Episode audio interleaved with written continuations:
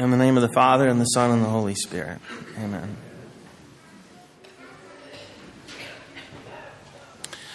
St. John the Baptist is presented to us today, and it's good for us to remember that he is the central figure, not just of the second week of Advent, but of the whole season of Advent. And in particular today, I will look to him to teach us, A, how to be poor, and B, how to be spent, and thirdly, how to be rich. How to be poor. There are three ways that Christians might be poor. Some happy, some not. There are those Christians who voluntarily renounce everything to imitate our Lord and Savior, who voluntarily was born into a poor family. Some of our fellow parishioners who have done that have their pictures and names on the bulletin board on the way out on the left, overseeing the distribution of photo directories and calendars.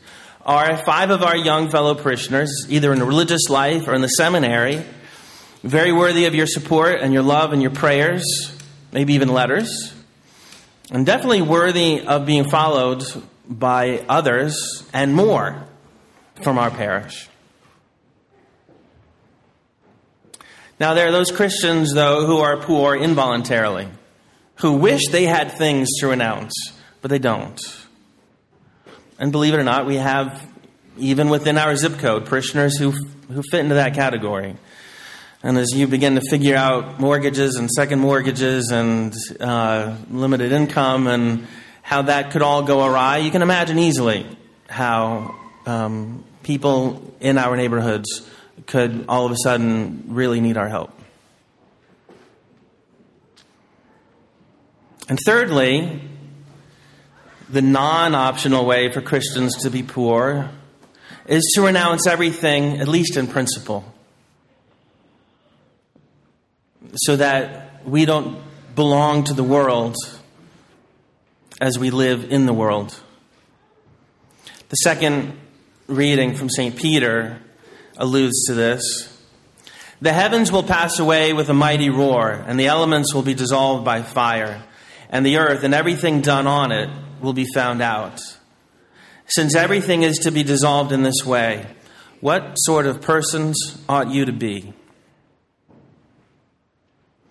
It reminds me of what a wise old Monsignor taught me in Rome many years ago with regard to money. Spit on it and use it. Make sure that you own it, not that it owns you. And make sure that it goes to a good purpose.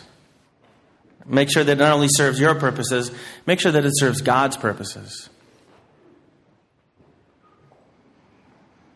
And so the second chapter is St. John the Baptist teaching us how to be spent.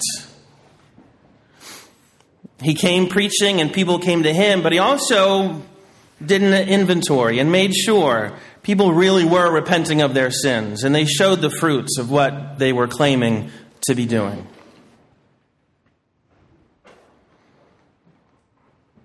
If you took a sneak peek in the bulletin, which I know some people are wont to do before Mass, you would have seen the annual financial report from last fiscal year.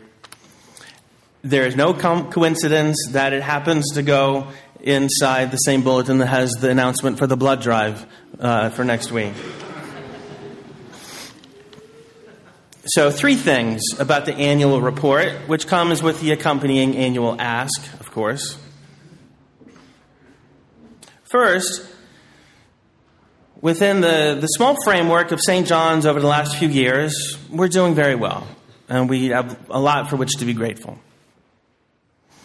But within the larger framework of parishes, and parishes in our area, parishes that I know well, whether it be my brother's parish, Father Hathaway's parish, parishes that are near bankruptcy, or parishes that are paying off mortgages, or parishes that are saving for something important, I'm very mindful of the fact that those parishes run their operations and still are spending a lot of their money on things that don't have to do with day-to-day operations,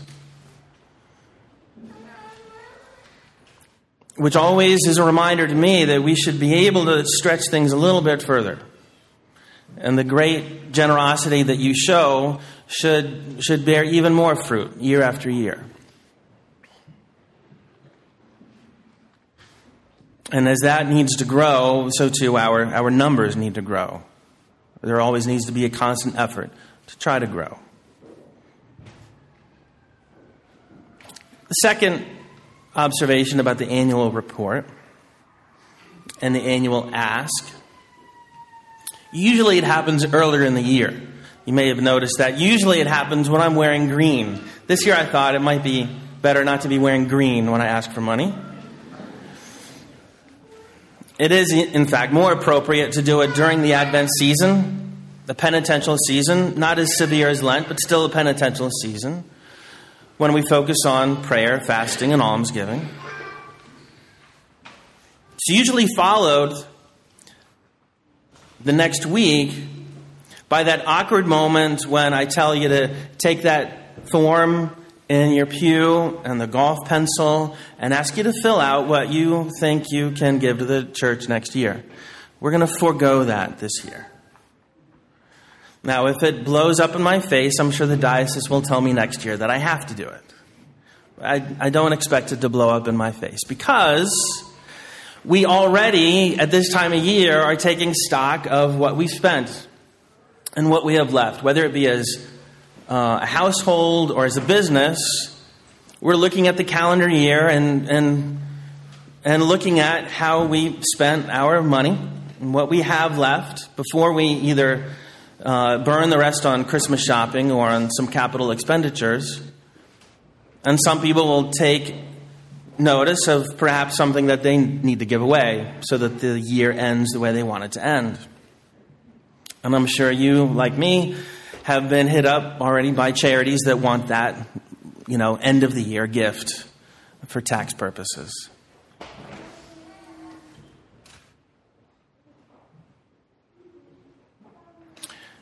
The third thing to observe about the annual report and the annual ask is how the biblical standard for giving is so self-understood that it's never really defined or explained anywhere. It's just simply a term that's used frequently. All throughout the Old Testament, we see the word tithe mentioned, which just simply means a tenth.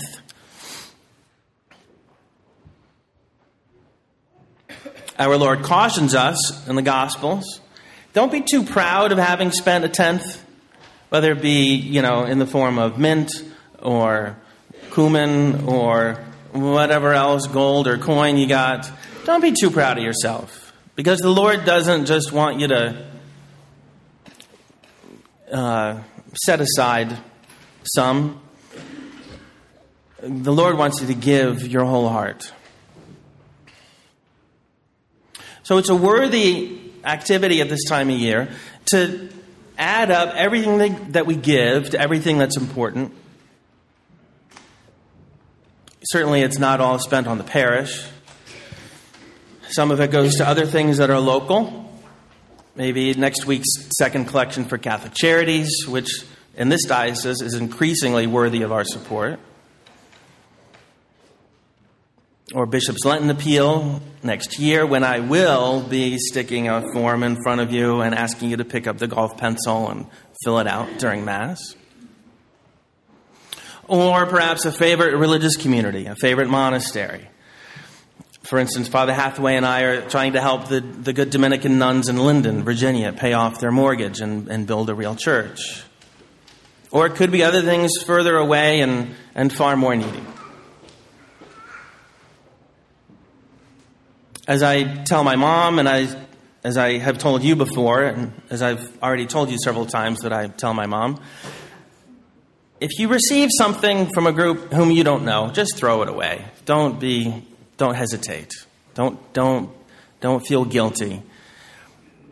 Not only should we be intimately knowledgeable of who these people are, what they do, how they spend your money, but it's even more desirable to actually be involved in how that money is spent.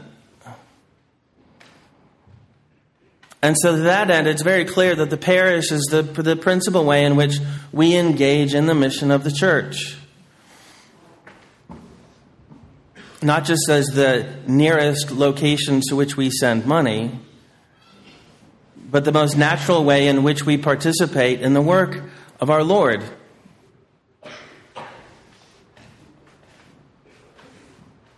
So I would encourage you to add up all the, and I'll do the same myself, add up all the things that you give to all the different worthy causes and see if it does add up to 10%. It might not.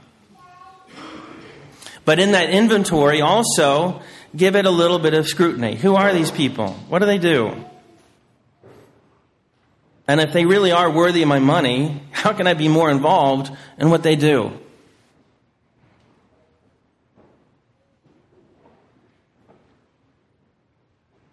The third thing that St. John the Baptist can teach us is how to be rich, how to be generous with the overwhelming abundance of gifts that God has given you.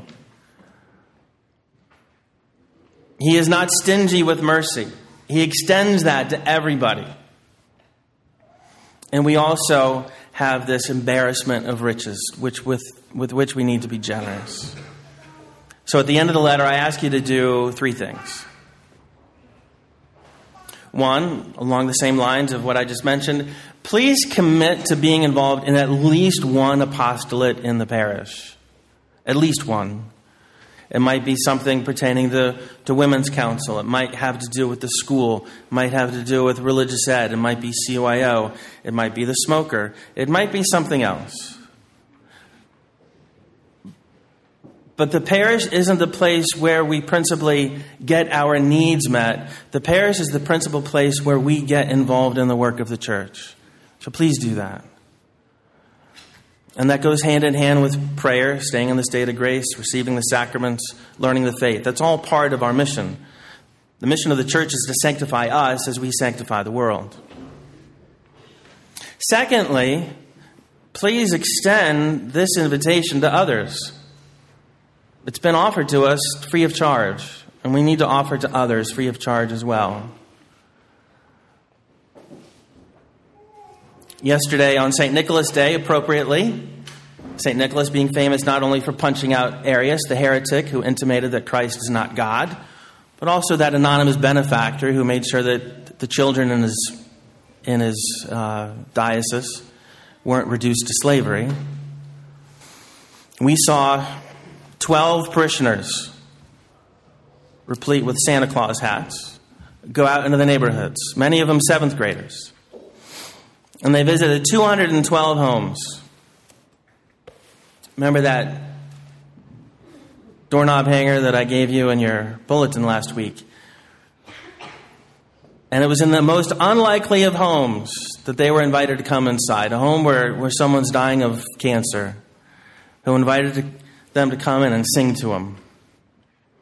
And so they sang the Salve Regina and a few Christmas songs.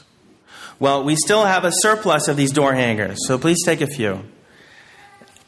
And realize that we would need to apologize for not inviting people, whether it be to the beautiful music that we hear so frequently, or to the great parties that we have, whether it be tonight, or St. John's Feast Day, or Mardi Gras next. Our neighbors should feel offended if we don't invite them. And we need to remember, too, that a lot of American Christians don't have the Catholic understanding that you already belong to a church by virtue of where you live. They actually expect to be invited and accompanied when they move into a new neighborhood. So be generous and extend that invitation. And lastly, of course, please see what you can do to increase what you give to the church. Everything's more expensive every year, as it is for you and it is for me. And as you seek to do that, I'll seek next year to try to make it even more fruitful. God bless you. In the name of the Father, and the Son, and the Holy Spirit. Amen.